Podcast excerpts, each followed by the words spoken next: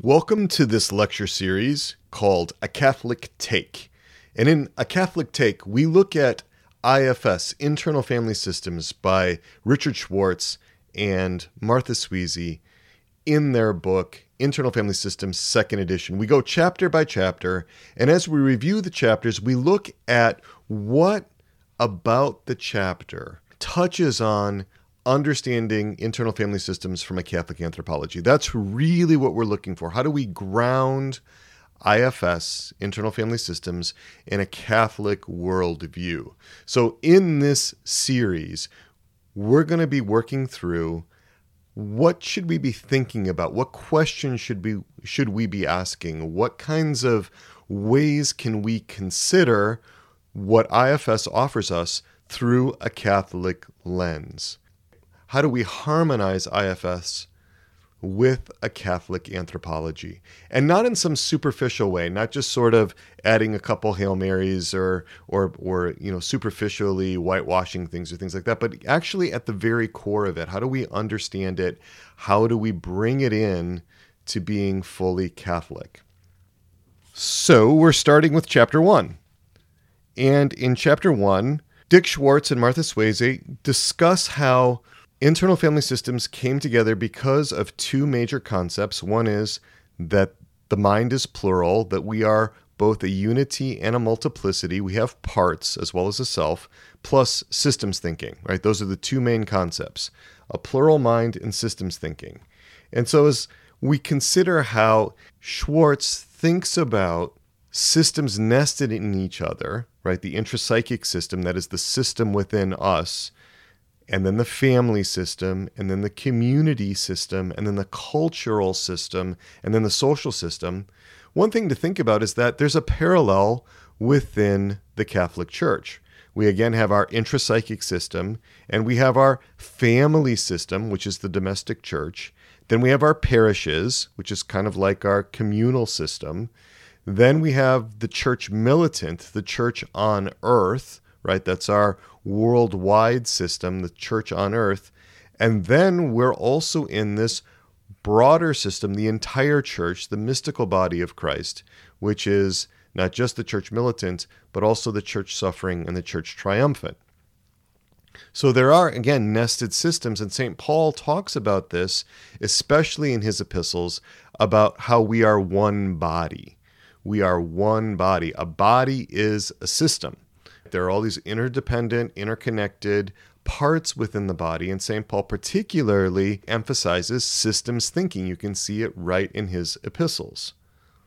One other thing about this chapter that's really notable is how Richard Schwartz used a phenomenological approach to develop internal family systems. He tried to disabuse himself of common notions that were around in the 70s, 60s, 70s, 80s, and to really learn from his experiences. This is something that is very prominent within IFS to the present day. He was heavily influenced by Carl Rogers, particularly Carl Rogers' idea of unconditional positive regard, that people have all the resources they need, and that people's problems, the difficulties that they faced, were more about deficits rather than quote, pathologies, end quote, or illnesses. It's not a disease based model. And so, really, what Schwartz discovered was that it's an issue of occlusion. What happens is that parts that are burdened blend, they take over the self and block the intrinsic goodness of the human person, the self, with all of its qualities, all of its positive qualities, from being able to shine forth. So, this is a non pathologizing model. And what it leads me to think about is Teresa of Avila, because Teresa of Avila also, with her understanding of the soul as a crystal, has a model of occlusion. The dirt, the grime, and so forth occlude the brightness of the crystal that's there because Jesus resides, God resides in the center of the soul. Now, the reasons for the shining forth are different, right? For in Saint, in Saint Teresa of Avila, it's because this this happens, the shining forth in the crystal happens when we are in a state of grace.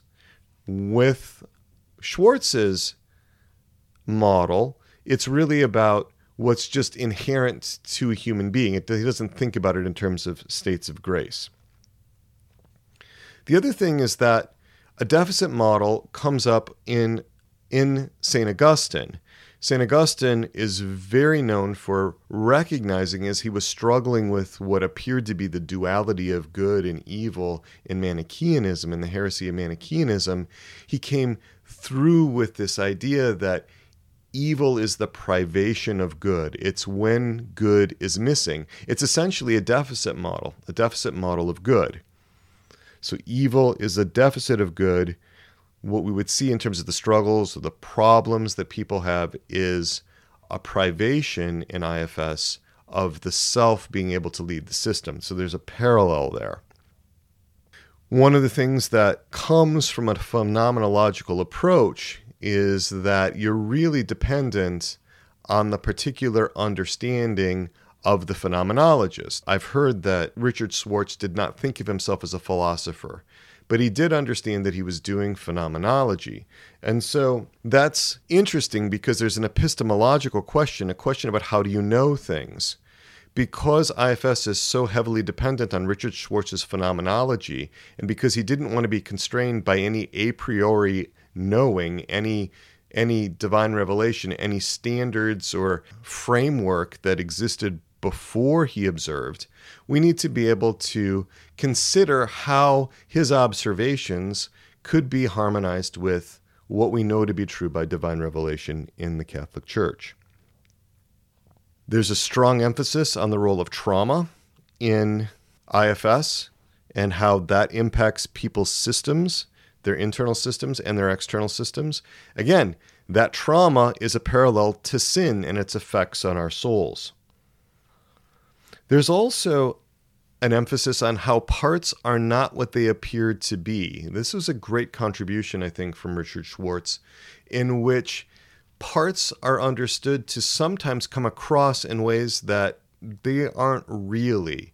There's a kind of humility that's emphasized in in IFS and I think that's really important, a really good human virtue that's emphasized that things are often not what they appear to be.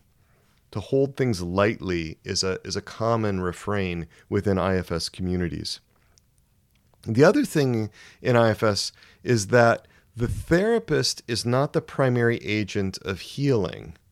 In IFS, the client's self is the primary agent of healing. The client's self becomes the one who redeems the parts. It's not the burden of the therapist to heal the client as it is in so many other types of uh, so many other models of psychotherapy. And that has a parallel in catholicism in that we don't look at ourselves as having the capacity to heal. We look at god as having the capacity to heal. Another aspect is that in IFS, all parts are considered to be good, all parts of the human person, and we'll talk more about that as we get further in the book. They're all considered to be good, and they're all seeking a perceived good. They're all seeking good for the system, but because their vision is limited and because their experience can be narrow, how they understand that good can be incorrect, it can be distorted, and the means that they can use are maladaptive. And that corresponds to St. Thomas Aquinas, who said that we always choose a perceived good. We can misapprehend what is good, and then we can get into trouble, but we are always seeking a perceived good. Finally, I want to talk about in this chapter how the whole concept of the restoration of trust is so central to IFS. Now, that's also important in a lot of other psychotherapies, so this isn't unique to IFS, but a restoration of trust not just in external figures, in attachment figures outside, but a restoration of trust inside. All right, so this becomes somewhat of a of an interesting question for us as Catholics because are we supposed to trust ourselves or are we supposed to trust in God? And that's one of the areas that really needs to be worked out more within the anthropological investigations that IFS therapists should be doing. And one final point that I'd like to raise is that the IFS model really seeks integration as a way to freedom. Right? Integration as a way to freedom and integration among among all the parts of the human person, the parts coming into relationship with the core self in unity, in harmony, in in in balance. And then from that comes a freedom to be able to pursue all kinds of wonderful things. I think that's very similar to how Catholicism looks at what's important in life, too. It's about, in the natural realm, it's about increasing our freedom, which is the capacity to choose the good, the authentic good, to, to, uh, to perceive it accurately, to perceive what, what is good accurately, and to use appropriate means to be able to to pursue that good. And what is the good? Well, it's in a word, love, right? Charity. We want to be able to enter into much more deeply intimate relationships with God. That's the first commandment. Thou shalt love the Lord thy God. And the second commandment as well thou shalt love thy neighbor as thyself. So that's where I think the real power of IFS lies and is in terms of bringing greater order to the natural realm to shore up the natural foundation for the spiritual life to help remove natural level psychological impediments to being able to engage more deeply in love relationships with God and with our neighbor. Now, of course, there's some anthropological considerations that we will continue to explore throughout the rest of this this series on the chapters of Schwartz and Sweezy's book, and there's an ongoing effort among Catholic clinicians and we hope to bring in some philosophers as well to being able to parse out what really needs to be adjusted within the anthropological framework of IFS to bring it into complete harmony with what we know to be true by divine revelation. So that's it for this lecture, and I look forward to meeting you in our conversation on chapter two, where we start to get into this more deeply. And with that, we'll invoke our patroness and our patron, Our Lady, our Mother, Undoer of Knots. Pray for us.